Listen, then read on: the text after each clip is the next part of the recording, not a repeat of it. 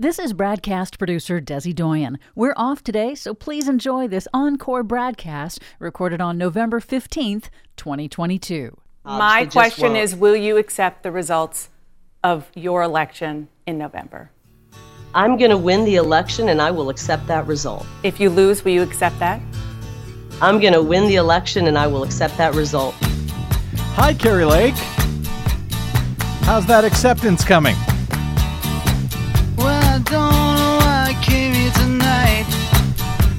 Got the feeling that something ain't right.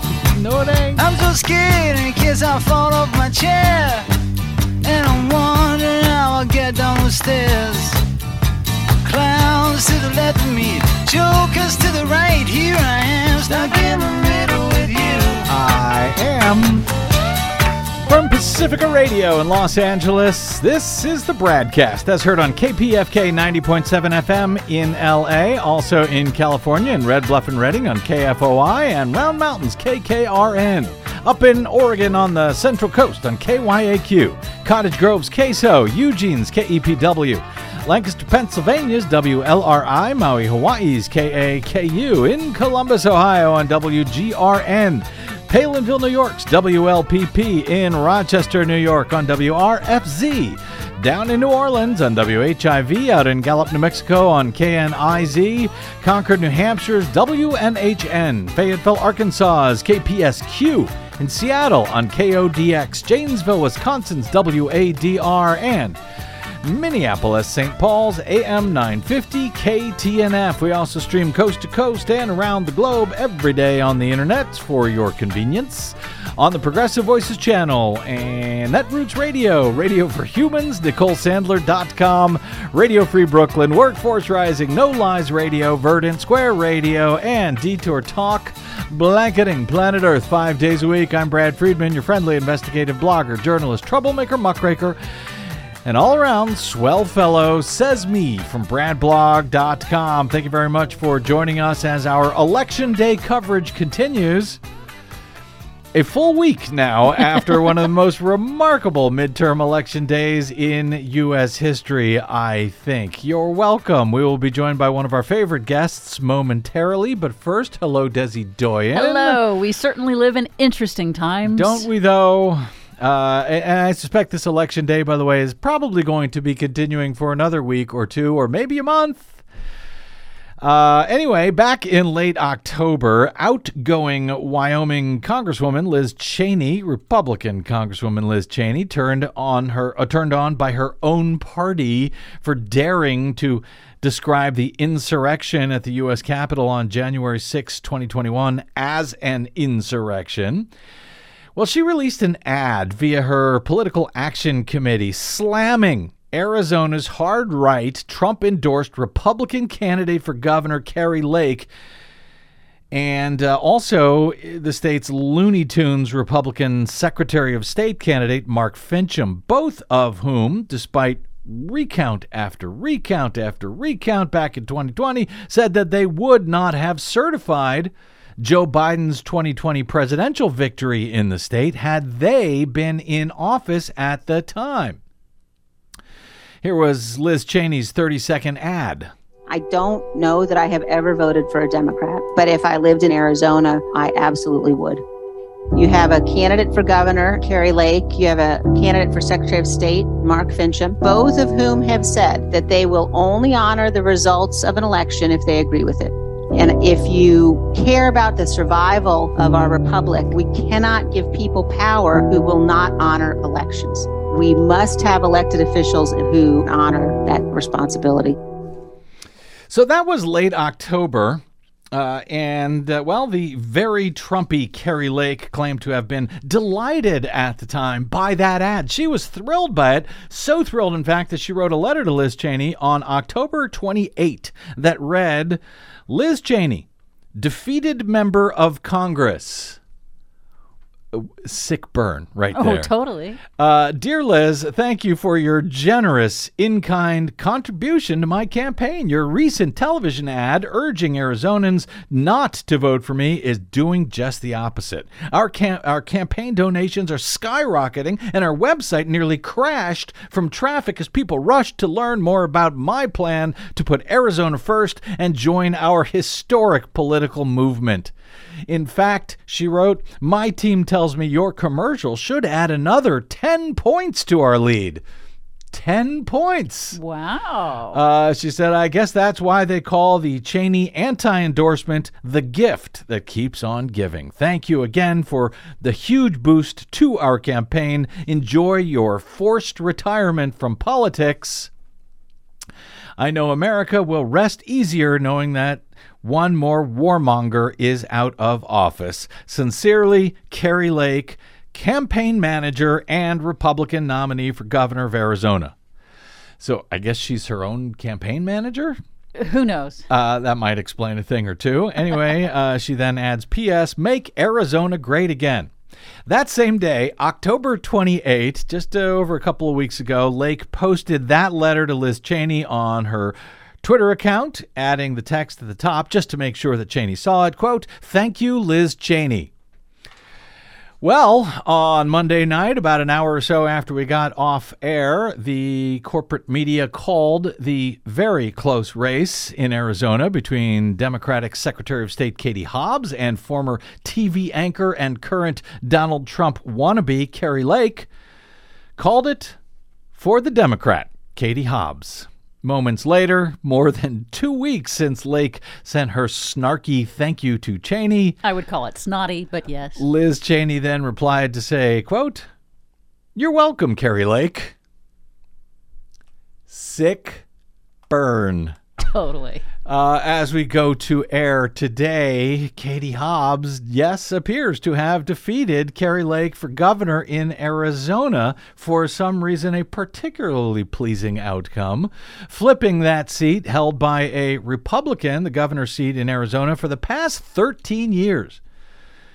Looks like uh, Hobbs uh, won it by 0.7%, or about 18,000 votes out of two and a half, more than two and a half million, tallied with more than 95% of the vote said to now be in. So as of now, that is that 0.7%. That's just over the 0.5% or less that would mandate an automatic recount in the great state of Arizona. And thanks to Arizona recount law, it looks to me like Lake will not even be able to pay for one in oh, she state. wouldn't even be able to get one by request? That is what it appears to be when it comes to Arizona election law. If there's something uh, about the election law in Arizona that I don't know, well, I'll let you know. But my understanding is if it's not 0.5 or half a half a percent or less,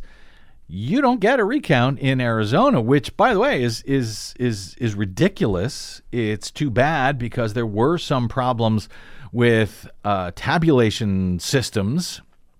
They use paper ballot, thankfully hand marked paper ballots in Arizona, and some of the polling places on, on election day, some of those scanners went down. It did not keep anyone from casting a vote. They could still cast their vote, their ballot, but that ballot would be tallied later on back at county headquarters in uh, in Maricopa County rather than by the tabulator at the polling place. Nonetheless, you know, it's ridiculous in a race that close that, uh, you know, that she can't get a recount. She should be able, at the very least, to be able to pay for a hand recount. But you know what? Republicans have been setting the election laws in Arizona for years, making it harder and harder for people to vote. And yes, apparently for candidates to ask for a recount. Um, so uh, also it's made it harder frankly for republicans to come to terms with reality apparently. Here was kari lake on election day speaking to journalists after casting her own vote. I'm going to not only be the governor of arizona for four years i'm going to do two terms. I'm going to be your worst freaking nightmare for eight years. And we will reform the media as well We're going to make you guys into journalists again. So get ready. It's going to be a fun eight years. I can't wait. Yeah, we all can't wait, Kari. By the way, she said that uh, had she been uh, uh, governor at the time back in 2020 that she would not have certified Joe Biden's election. Well, good news for her. I noted someone on Twitter had said she'll be able to uh, not certify Joe Biden again in 2024. So uh, Lake's loss actually, that one's actually surprised me in Arizona. I gotta say, I thought she was going to win that one. In truth, it was really close. Obviously, yeah, it was really close. I was not surprised by much of what we saw this year, as so many apparently in the media were, but that one actually caught even me off guard, presuming it holds up. I also uh, was pleasantly surprised that Senator Catherine Cortez Masto, the uh, Democrat in Nevada, that she won her race over Adam Laxalt. It looked like she was in real trouble as well this year, but she also won to help ensure a Democratic majority in the Senate next year, where no Democrat has so far lost any of their uh, reelection contests. Also, for the record, in Arizona, as we noted yesterday, the other candidate named in Cheney's video, Republican Secretary of State, uh, well, candidate Mark Finchem, he lost as well to Democrat Adrian Fontes, who is excellent. So, yeah, to quote Kari Lake, thank you, Liz Cheney. And of course, our thanks as always to Donald Trump, since none of this would likely have been possible without you. So, to add it all up now, in Arizona, as of now, Democrats will hold both U.S. Senate seats again next year, though uh, one of them is held by Kyrsten Sinema, and, you know, well, anyway, she's up for reelection in 2024. She'll probably face a Democratic primary challenger. The governor will be Democratic now in Arizona. The Secretary of State will be Democratic. And if her tiny current lead holds up, they'll also have a Democratic Attorney General in Arizona, Chris Mayes. She may flip that Republican office to Democrat as well. The AG's race to replace hard right Republican Attorney General Mark Brnovich. That's not yet been called. Mayes leads Republican Abe Hamadeh by about uh, just 0.006%. That's less than one tenth of a percent, easily within the automatic recount territory, with almost all of the votes tallied there. If she wins, all of the major statewide offices, however, in Arizona would be held by Democrats next year. Though I should note that the race for Arizona Superintendent of Public Instruction is currently being led by Republican Tom Horne over incumbent Democrat Kathy Hoffman by also a tiny amount, 0.32. So we're likely to see a recount there as well. But the Republican could actually pull that one off. But boy, how things have changed in Arizona. And very quickly, two more points here just for the moment before we move to our guest today. AP made another call in Arizona after we got off air last night. Prop 308 passed in the state, which means that Arizona high school graduates, including non citizen residents in Arizona, will get in state tuition rates at colleges and universities, regardless of immigration status. Nice. So, again, thank you, Kari Lake. Uh, progressive journalist uh, Dan Nashanian, otherwise known as Daniel on Twitter, he notes, quote, this is the second big referendum win for immigration rights. Massachusetts voters approved giving driver's licenses to undocumented residents last week. And he adds, uh, those results uh, come on top of critical losses for immigration hardliners who have been running for sheriff's offices around the country. So, in case you're wondering, it was not just a good night for Democrats and democracy, it was also a good night for progressives, really up and down the ballot.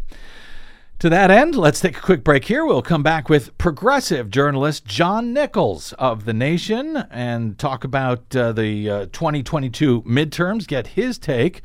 Uh, as we have uh, many times over the years, turn to him for perspective and insight, particularly for progressives after major elections. John Nichols is next, and if time allows, maybe Desi Doyen's latest Green News report is also coming up. All of that is ahead on the BradCast. I'm Brad Friedman.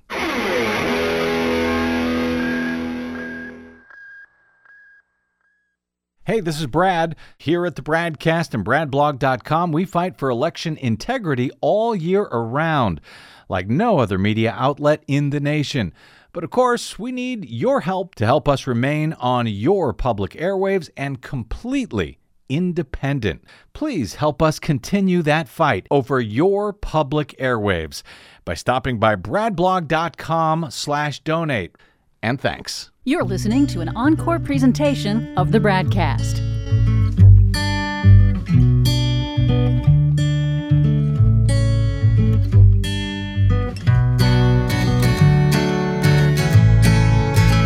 Welcome back. It's the BradCast. Brad Friedman from BradBlog.com. On election night, my guest joining me momentarily warned at the Nation, quote, "Buckle up. This could be a month-long election night." Indeed, we are now in week 2 of election night coverage here of the BradCast. and yes, this could continue for a while as we fight to ensure that every vote is counted and counted as cast. And of course, we don't even get to the runoff for US Senate in Georgia until December 6th, so it could go on for a while. As we go to air today, while it looks like the Republicans are likely to regain control of the House of Representatives by the barest of majorities, that may or may not work out so well for the fractured GOP caucus and its presumptive emphasis on presumptive new House Speaker Kevin McCarthy. But it is arguably among the only bright spots for the GOP following this year's midterm elections in a year that should have been the red wave or red tsunami that Republicans and their friendly helpers in the corporate media have been misreporting it as to the American electorate for months during the run up to the election. That, despite lots of hard evidence that it would be anything but a red wave this year, as we, in fact, have been noting for months. But somehow, the corporate media had to work really hard to ignore all of that data that we were seeing, it seems, even if it meant advising readers at times to dismiss their very own polling, showing that Democrats were likely to outperform expectations, as Politico did on the eve of the midterm election. And yes, Democrats did outperform those low expectations with Arizona's Secretary of State Katie Hobbs's apparent win in the state uh, of Arizona for governor, defeating former news anchor and Trump wannabe Kari Lake. As called by the media on Monday night, Democrats ended up flipping three previously held Republican governorships from red to blue this year, while Republicans flipped just one Democratic governorship in favor of Republicans. Democrats also managed to flip several critical state legislative bodies from red to blue in critical battleground states like Michigan and Minnesota, and maybe even Pennsylvania and New Hampshire. They held on to every single U.S. Senate seat that they defended this year, at least so far, with that run up coming up in Georgia next month. And they uh, Democrats even flipped Pennsylvania's Republican U.S. Senate seat from red to blue to pick up a seat in the upper chamber. That will be filled, of course, by Senator elect John Fetterman. Every single Republican Secretary of State candidate who lied about the 2020 election results in every single battleground state in which they ran has now lost, according to the reported results up and down the ballot, from federal and statewide races to contests for district attorney, sheriff, and judge. Democrats, and yes, progressives, defied the so called conventional wisdom that we have been imploring you, begging you to ignore for the better part of the last year in these decidedly unconventional times. Now, Democrats, of course, didn't win all of them, but they won a lot of them, as far as I can tell. And even with majority control of the House likely to go, if barely, to Republicans next year, Democrats managed to hold on to seats in the House as well that should have been easily flippable from blue to red in the first year midterm elections of a presidency with low approval ratings. Rather than the 30 or 50 or even 100 seats that folks like disgraced and criminally convicted former Trump advisor Steve Bannon declared that Republicans would win in the U.S. House this year, in what he inaccurately described as a realignment of American politics from top to bottom, unlike any seen since 1932, as he repeatedly promised, well, the GOP is more likely to find itself with anywhere from a one to three seat majority in the U.S. House and a Democratic majority now set for the U.S. Senate. But as close as the results in the House may now be, as we discussed with uh, redistricting, redistricting expert David Daley on this show last week, ultimately, there were, in fact, enough seats that were either gerrymandered by Republican controlled states or blocked by the courts when Democrats tried to do anything like it in order to prevent what almost certainly would have been a hold of the majority in the House by Democrats. And one of the weeks of negative, and I will add false assertions by the corporate media in lockstep with Republicans that Democrats were going to lose and lose big this year, even while evidence from guys like Tom Bonier of Target Smart, our guest on this program several times over the last several months, revealed that Democrats, specifically young Democrats, specifically young Democratic women, were registering to vote and then voting early in unprecedented numbers following the corrupt U.S. Supreme Court stealing 50 years of well established constitutional rights and freedoms from the American people when they overturned Roe v. Wade in their Dobbs decision. Might that terrible reporting on a bloodbath for Democrats that never came might that have helped depress the electorate and help the GOP to win the narrowest of House majorities? And by the way, what are the House and Senate races where the Democratic Party campaign machine chose and or refused to help fund winnable races, including at least one in Wisconsin that my guest today recently argued would have been completely winnable in the great state of Wisconsin had the Democratic Party only helped that candidate out a little bit more, or really at all.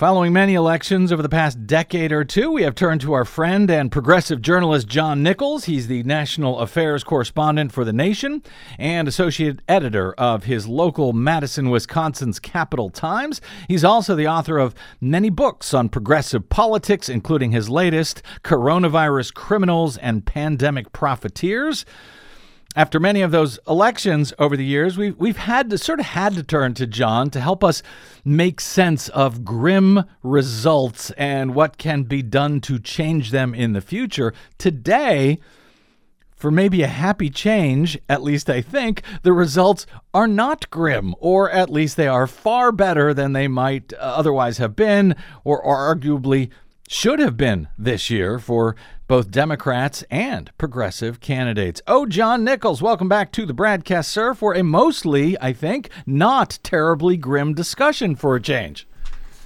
Well, we've had a few positive ones over the years. Uh, you know, I don't remember very, any of them. I only remember the disasters, John. always looking on the dark side. But yes. you, you have to understand that, that this is the third election cycle in a row mm-hmm. that Donald Trump has been the dominant figure. Well, it's actually the fourth, but the third in a row where Donald Trump has been the dominant figure in the Republican Party, and mm-hmm. the Republican Party has lost. Yep. And so, if you think of 2018 through 2020 and 2022, it's kind of a pattern. Yeah, it kind of is. And is that, you know, as noted, I, I want to sort of drill down into some of the details. Uh, but before we do, it, what is just your sort of your broad takeaway one week after really an extraordinary midterm election night like no other that that I can remember in recent uh, history in any event. Yeah, look, here's my broad take, uh, and it, it, parallels a lot of what you said uh, going in here. Uh, we, if we'd been talking a week ago, uh, based on everything you've heard, you'd heard from the punditry, mm-hmm. everything you'd heard from uh, and let's be very honest, from Democratic politicians, because I talked to a lot of them, sometimes on the record, sometimes off. And what I was hearing was, you know, despair mm-hmm. right? A real sense that that things were overwhelming and awful, and it was really a triage operation. Let's try and save as many as we can because it right. could be horrible. Right. Um, and that was a week ago. That was a week ago today, right now. In fact, even into the evening, I remember I was doing uh, one show, and the the host came on and said, "Well, this is a pretty dismal night for Democrats." And I said, "Well, you know, actually, it's not, mm-hmm. because mm-hmm. we were even starting to see the pattern on Tuesday night." Mm-hmm. Um, but here's my bottom line take, and that is that this is the best midterm election result for a newly elected Democratic president, mm-hmm. uh, i.e., a Democratic president in their first term, since Franklin Roosevelt in 1934. Mm. Now, it's not as good as Roosevelt. Mm-hmm. Roosevelt actually substantially increased his majorities and um, had you know some left wing parties that were were aligning with him. So I mean, really everything was going great for Roosevelt in '34, just about.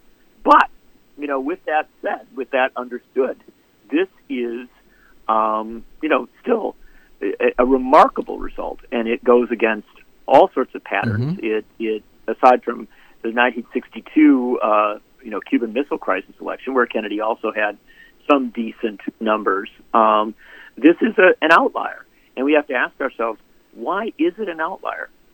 And I think the answer is that uh, that our politics has changed, right? I mean, we, we're not in the same world that we were right. in before. Right. Local local media doesn't exist the way it used to. Mm-hmm. So na- elections are nationalized. We have seen the two parties go more to their to their kind of corners. The, the Democrats, at least somewhat to the left, the Republicans way to the right, and so we have to adjust our, our filter. And if we do, um, what we're going to understand is that this election actually tells us a lot about where potential Democratic majorities and coalitions are in the future. Well, uh, to that end, what what does it tell us? Because yeah, that's what, what what you're describing is pretty much what we have been the case that we have been trying to make for the past year. That these are not normal times. That things have changed you know, you don't turn to conventional wisdom in unconventional times. Now, prior to the election, of course, as as you note, the corporate media were, you know, uh, saying, "Oh, it was all over for the Dems. They're going to lose big." Right up to election day, they should have uh, focused on the economy instead of abortion rights and democracy. But that you know proved to be completely wrong that analysis. What what should be the lessons then that democrats learn again in a broad sense from what happened in these midterms? How does that how does one apply that moving forward? Well one thing is you recognize that young people uh, ought to be where you're putting a lot of your resources. Mm-hmm. mm. and and remember uh, young voters are a unique demographic because the, its its core changes right? Mm-hmm. Um, someone is a young voter for you know 10, 12 years if you, right. if you mark it as under 30, and then they move out of that mm-hmm. category and somebody else moves in. So it's a little bit harder than than some demographics to target and focus on. Uh, and what you have to understand is that as a party, Democrats need to be talking to young voters, understanding, you know, really having a grip on and bringing young people into leadership positions in the party and listening to them in major ways. But if you do, the rewards are immense. Mm. And just to give you a, a, couple data points, uh, among voters over 65, mm-hmm. you had a 13% bias toward the Republicans. Mm-hmm. Among voters over 45, 45 to 65, I believe is the category, mm-hmm. uh, you had a 11 point bias toward the Republicans. So basically, you know, you get to middle age and beyond, mm-hmm. and the Republicans have, have got this thing locked up. Then if you go under 45, right, to 30 to 45 in that range, then you got a two point bias toward the Democrats. Mm-hmm. That's pro Democrat, but it's not overwhelming. Mm-hmm. And then you go under 30, and especially under 25, and suddenly the bias is 28% right. in favor of the Democrats. It's a jaw dropping number. And you know, the thing to understand is that one of the things that happened was that at the very end of the 2022 cycle in states across the country, you had a lot of young voters mm-hmm. uh, lining up and casting votes. I saw it in my own city of Madison, Wisconsin, where there were lines out the polling place and around the corner. I saw it uh, reported, I think, by John Del Volpe that uh, the young voters uh, essentially canceled every single vote that was cast by someone who was 65 and older because they turned out this time.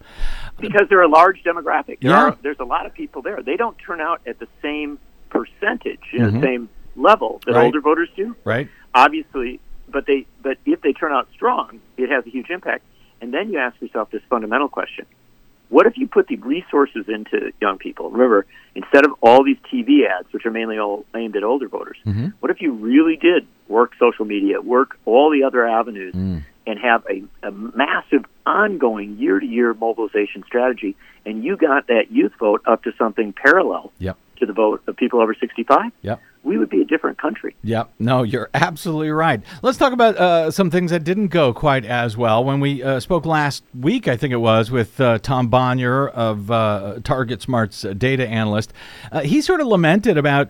Uh, close races in several states that might have been won by Democrats, but for the misleading mis- misreporting about you know a so-called red wave and, and the clearly false notion that Democrats were just you know doing everything totally wrong in the wrong way uh, by focusing on abortion and democracy instead of economy and inflation, uh, as the GOP framed it and the media helpfully parroted. But Tom cited, uh, you know, he, he, he lamented some of uh, the the, uh, effect that that may have had on the electorate by depressing the electorate. He uh, focused on the U.S. Senate race in your home state of Wisconsin, where insurrection enthusiast and uh, dishonest Trumper Senator Ron Johnson appears to have defeated Democratic Lieutenant Governor and, in my opinion, excellent Senate candidate Mandela Barnes, he who had been leading Johnson in the polls for much of the year until the past month or so. What happened in that race? How and why was it lost in Wisconsin? Okay, so you you put a lot on the table there, and it's kind of two separate tracks, both super important. I want to make sure we address them both. Mm-hmm. And and so before we come into the Wisconsin thing, let me let me just you know come off that very very good point you're making about the impact of this expectation game, Mm-hmm. right? Because the impact of this expectation game, which by the way was fed also by the Repu- by Republican pollsters releasing a whole bunch of polls Right. that were way off the mark, you know, but suggested that races were closer, that even Republicans were, you know, moving beyond and ahead of, of incumbent Democrats. Mm-hmm. What that all created was a situation where uh, the people who have power in the Democratic Party, and that is uh, older incumbents, particularly older incumbents in the Senate, Mhm. got really, really scared. They got scared about their own races, and they started to say, "Give me all the money." right? Mhm. I mean, it's like, and and that's I I'm not gonna pick on him for that. I understand you're you're you know you're trying to hold on to your seat, blah Mhm. blah. You're fearful that you're going to lose it. You're seeing all this evidence that suggests you are, and so a huge amount of money flowed into races Mm. where Democrats were going to win. Mm. Right? Mhm. They, they were clearly going to win. Mm-hmm. And then you had situations in some races where at critical moments, Democrats didn't have the money they needed. To compete, you know, at- just at critical moments. Now, that's not to say Mandela Barnes in Wisconsin, as an example, didn't have a lot of money. He had tens of millions of dollars. Mm-hmm. There's no question. And at the close, he, he had parity, or it looked like parity, and was able to really, you know, close that gap and virtually win. He came within 26,000 votes of winning. But in September and early October in Wisconsin, to use one example of a, a candidate who, you know, kind of fell short. In September and early uh, October in Wisconsin, Mandela Barnes was getting outspent by millions and millions of dollars. He had just come out of a primary where he had been outspent as well. Mhm. He was raising money, but he didn't have a lot there. And as a result, Ron Johnson was able to, you know, pretty much own the airwaves Mm. week after week Mhm. with racist and xenophobic ads that were, you know, literally referred to the lieutenant governor of Wisconsin, Mandela Barnes, as dangerous and different. And, Right. You know, I mean, it was it was an over the top campaign, but it wasn't answered effectively. Mm. And so, as a result, Mandela Barnes ended up six points down in the polls coming into you know into mid October. Right. That the the attacks had done a lot of damage, and he made up a lot of that ground, almost all of it, but not quite enough. Mm. If Mandela Barnes had had the resources early in earlier in the campaign, and frankly, let's then move you know from the the micro to the macro, Mhm. uh, and say around the country, I can point to a dozen races, more races, where if the Democratic Party had been, you know, thinking on a let's let's be expansive. Let's let's go for bigger wins. Mm-hmm. Let's let's actually try to prevail in this cycle and move money in that that sort of offensive rather than defensive mode. Mm. Um, they would have won. And so, uh, what I can tell you is this: to my view, this is it isn't just about money; it's about strategy for when you spend money. But the end result is, I think there's very little question that that Mandela Barnes could have won if the resources had been there at the right time earlier on.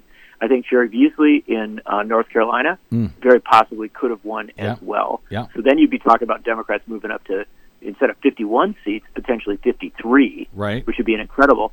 And then when we go into the House races, Brad, they literally pulled money out of rural districts uh, in Wisconsin, Texas, Oregon, where they, I, you know, you know what the DC Democrats say. They say, "Oh, we can't possibly hold our own in small town, you know, small city districts. You know, we're in trouble everywhere, so we'll pull the money out of there." Well, you've got candidates like Brad Pfaff in Western Wisconsin. He got more than 48% of the vote Right. without the national money. If he'd had it, he would have won. Yeah, I, you know, and and you sort of raise a, an interesting point because I was originally asking, you know, what what effect all of that and and you know, you reference the Republicans sort of figuring out how to game the polling averages, uh, you know, by releasing all of these uh, Republican polls at the last second, and that uh, depresses the can depress the vote. I was sort of talking about, you know, Yeah, I know. where yeah. voters I depress. realized I took it a little bit. No, no, no. I'm, I'm glad you did, John, because it sort of raises the point. It not only uh, arguably d- can depress the vote itself, but in this case, it was depressing the strategy that was being run by Democrats. Oh no, we're going to get killed. We better pull back our resources and and and firm up our uh, you know the seats that we want to hold, etc.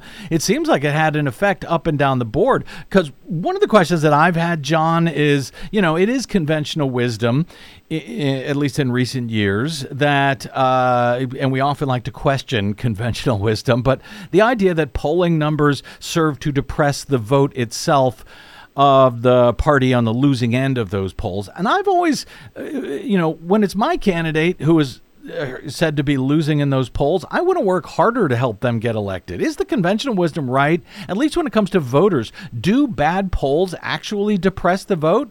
Uh, you know, do Americans uh, feel like they get a prize if they pick the right person or something who's going to win the election? Uh, or does it actually, uh, counter to conventional wisdom, make people work harder to try to win?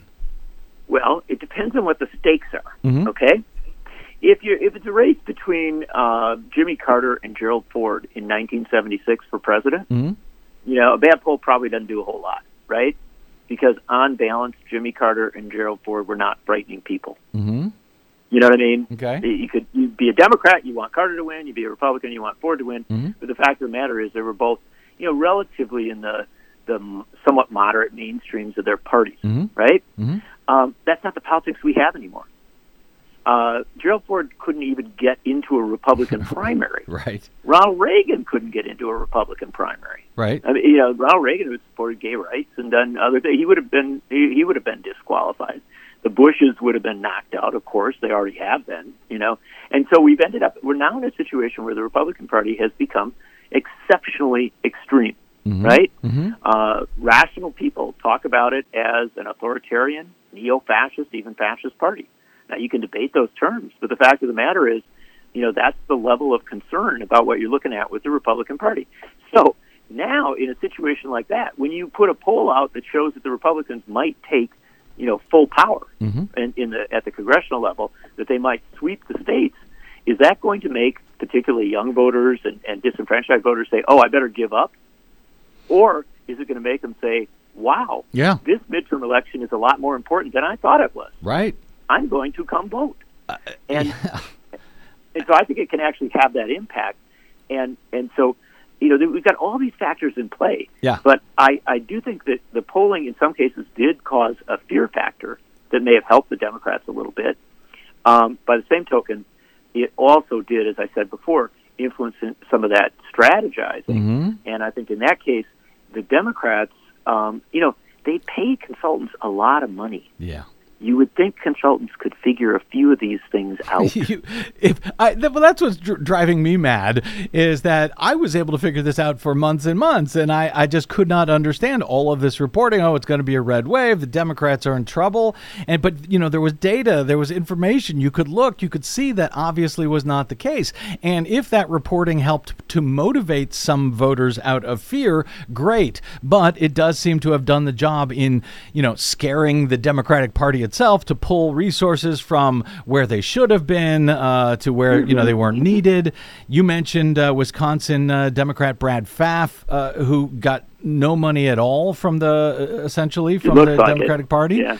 Uh, we also heard similar laments from uh, Senate candidate Tim Ryan in Ohio, who never mind what I think of his politics. I thought he ran an excellent campaign He ran a brilliant campaign Yeah. for Ohio in 2022. Uh, uh, yeah, and yet he received zero help from Democrats. I, I, you know, I don't understand that, and I guess it's those damn consultants uh, you you referenced that cannot seem to either figure out what's actually going on on the ground until two or four years later, when by then everything has already moved on to the to the next uh, scammy Republican idea that they're trying to catch up with. There's a little bit of that, and and I think you know, look, here's one of the subtleties of it too, and this kind of this is a you know, if we're going to keep you know kind of going down this rabbit hole and exploring it at, at every level that we can and should, let's also understand that some of the red wave talk probably hurt the Republicans a little in their strategizing as well, because they began to imagine that they could win races that they couldn't win Ah, right? And they got really excited at the end about New Hampshire, right. and they got wiped out. They got You know, I they got high on their own supply as well, and then they spent Yeah. money in races that they could not win. John, I've- I've got just a, a minute or two here. There's a few more points I want to hit. Uh, you have, of course, been a longtime champion of progressive candidates, not Democratic candidates necessarily, but progressive candidates across the country. So, setting aside the Democrats for a moment, how did progressives do last week? Because it seems to me, at least from here, that they won up and down the ballot, unless I'm uh, missing something. And what does that tell us, uh, or what should that tell the Democratic Party about progressivism itself in campaigning moving forward, if anything? No, you're not missing anything, Brad. Look, uh, the fact of the matter is that our media, which has become so nationalized and also, um, you know, so kind of pundit poll driven, uh, it misses the reality, the big picture, right? And the big picture is, um, you know, what is the Republican caucus going to be going forward? They're going to maybe have control of the House, but by a very narrow margin. Uh, and what is the Democratic caucus going to be? And, well, the reality is the Democratic caucus is going to be in the House of Representatives, as an example, more progressive. And uh, why is it going to be more progressive? Because you're bringing in people who won, in some cases, tough primaries, but who are, you know, really ready to stand strong. You're getting Summer Lee out of Pennsylvania, a remarkable figure who had to beat AIPAC twice in, in the primaries, in primary and general election. You're getting Maxwell Frost out of uh, Florida, who's the first Gen Zer coming in. Um, you're and very progressive. Uh, Greg Casar out of uh, Austin, Texas, who's one of the best organizers in the country, now coming to Congress. That's a it- already there's I talked to members of Congress and, and senators, people like Bernie Sanders, who are super excited by you know what what Greg is going to bring to Congress. Out of Chicago, you've got uh, Jonathan Jackson, Jesse Jackson's son, as well as Delia Ramirez, uh, who is just an incredibly smart grassroots activist, both coming to Congress. And I can run down the, you know, we could keep going. And these are all people that are going to join the Progressive Caucus. Yep. Um, in some cases, join the squad. They are, they're, you know, major, smart, good, effective players. Many of them with legislative or city council experience, so they're not just coming in fresh out of nowhere. They are, they know how to do this. And then, if I can just add one other quick thing, Sure. look at that. Look at the gubernatorial races around the country. You know, Gretchen Whitmer and uh, Tony Evers and Josh Shapiro in the key, you know, Great Lakes swing states of uh, Michigan, Wisconsin, and Pennsylvania. They didn't run as boring centrists. No. They ran pro-choice, Yep. pro-union, Mhm. uh, defenders of democracy. I mean, they they they won for what we would traditionally have called a pretty progressive position. And then in Pennsylvania, also, mm-hmm. I mean, take a look at who got elected to the United States Senate. yes, I, you know, and I, I think we've uh, may have discussed it a number of times over the past year or two, John Nichols, but uh, how Joe Biden himself has turned out to be a very progressive president, and yes, pro union president, at least as far as uh, I can tell. I, I, found myself having to sort of make that case to at least some progressives, uh, nonetheless, in the run up to the election. So, uh, I guess two part question A, am I right about that as you see it? And B, if so, why Democrats have such a difficult time getting that message out to, yes, progressives that they really have uh, moved towards progressivism in recent years? Yeah, no, it's, it's sort of it's, it's kind of reminding people that you're winning, yeah, you know, yeah, and, yeah. That, that you actually are succeeding. You are influencing the party uh, in such a direction that now the Republicans feel like they have to call all Democrats socialists. Right. Exactly. Um, communists. You know, communists. John. Yeah, I know they were really they were throwing it all out. Yeah. And, and and in fact, I was out in places where they had you know billboards on it, like in Kansas, and mm-hmm. the Democratic governor got reelected. Mm-hmm. Um, and so and so did uh, Sharice David in her congressional race out in Kansas. So here's the here's the bottom line uh, on on Joe Biden. Joe Biden's record was as a center centrist Mhm. Democrat. There's Yep. no question of that. 36 years in the Senate, eight years as vice president, and and you know, and a lot of that he was pretty centrist. But his roots were in a, a labor democratic tradition, and um, and as he has evolved, uh, you know that that labor democratic tradition has kept him solid in a place where the Democratic Party got very very weak. In the period of neoliberalism, particularly during the Clinton years and beyond that, the Democratic Party got very very soft on standing up for working people. Biden's better on better on that issue. He's not perfect, but he he gets it better. Yep. And uh, with the rise of Bernie Sanders, I think there was an influence there. And then I think also, you know, Biden, he certainly has evolved on a lot of issues, and he's very solid on choice. He's very solid on, you know, better on climate change than than you know I Mhm. think we've than any president so far in our history. Yeah. Um, and so this isn't. I, I'm not going to tell you that Joe Biden is the perfect progressive. Right. He's not Right. he was the choice of the establishment to prevent a progressive from being the nominee. Mhm. So you have to understand that and put it in perspective. But he's a very good politician. Mm. And so what he recognized was that the action was on his left flank, not on his right flank. Right. And so when he came to the presidency, he invited Bernie Sanders over to the White House Yep. and, and you know treated him seriously and worked with him on a on a host of issues. And I think that has strengthened Biden and made Biden, you know, again, a more progressive president than we would have expected. And the fact of the matter is, let's be very, very clear, despite what pundits try to, the games they try to play, Americans had a very clear choice. In 2022, they had a choice between an extreme right wing Republican Party, straying toward authoritarianism on many issues, and a Democratic Party that was edging toward progressivism, Mm-hmm. right? And, and that was attacked for that. Mhm. And what did the American people decide to do?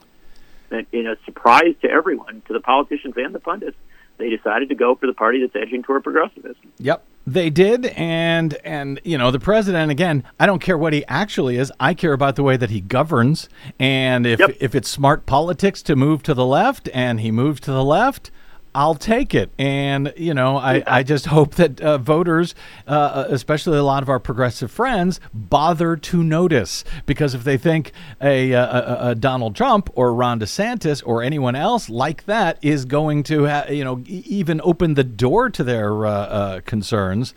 I'm not sure what they're smoking. Anyway, John, uh, I had hoped to talk to you about uh, the mess on the Republican side. That's going to have to wait to another day. Uh, but always great speaking with you, my friend, particularly when we got something good to talk about for change. John Nichols is the uh, national affairs correspondent for The Nation. Uh, he, well, he writes everywhere, also at Madison, Wisconsin's Capital Times. But you can find his work at The Nation at thenation.com. And on the Twitters, while they're still around, you'll find him at Nichols Uprising. And yes, it's the holidays, so be sure to buy one of his books. His latest is Coronavirus Criminals and Pandemic Profiteers Accountability for Those Who Caused the Crisis. John Nichols, always a pleasure, my friend. Thank you for joining us once again today, sir. Thank you. It was a great pleasure talking to you. Always great speaking with John Nichols Oh, after yeah. an election. Yeah, definitely. He uh, does definitely puts things into perspective. Right. Under 25 voters really do live in a different world than the rest of us Mm. were raised Mm-hmm. on, and our world as in politics has changed so much just in the last 10 years. Well, maybe you, Desi Doyen, but you're old. This is true. I'm right there with the kids. Daddy O. All right, quick break, and we are back. Are you ready for the Green News Report, Des? I am. All right, that's straight ahead on the BradCast. I'm Brad Friedman.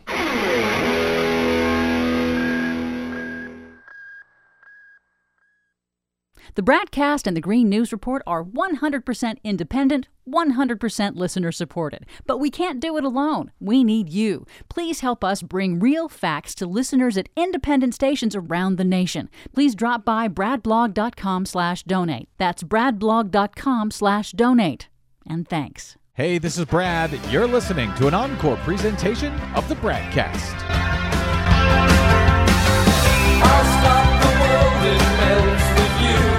You know, it's been a pretty good week, Desi Doyen.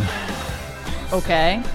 Are you going to ruin everything with the Green News Report? Well, you know, I have a tendency to do that. Yeah, you do, don't you? Anyway, let's get to it. Our latest Green News Report. We're racing forward to do our part to avert the climate hell that the UN Secretary General so passionately warned about earlier this week. President Biden pledges U.S. leadership and funding at UN Climate Summit. U.S. and China resume formal climate negotiations. Plus, That result means Democrats would once again control the Senate. Democrats hold on to thin Senate majority, holding line on U.S. climate policy. All of those thin majorities and more straight ahead from BradBlog.com. I'm Brad Friedman. And I'm Desi Doyen. Stand by for six minutes of independent green news, politics, analysis, and snarky comment. And let me tell you this even. If we was ready for the green agenda, I'll raise my hand right now, but we're not ready right now. We're not prepared. We're not ready right now. What we need to do is keep having those gas guzzling cars. Ladies and gentlemen, Georgia's Republican U.S. Senate candidate, Herschel Walker. This is your Green News Report.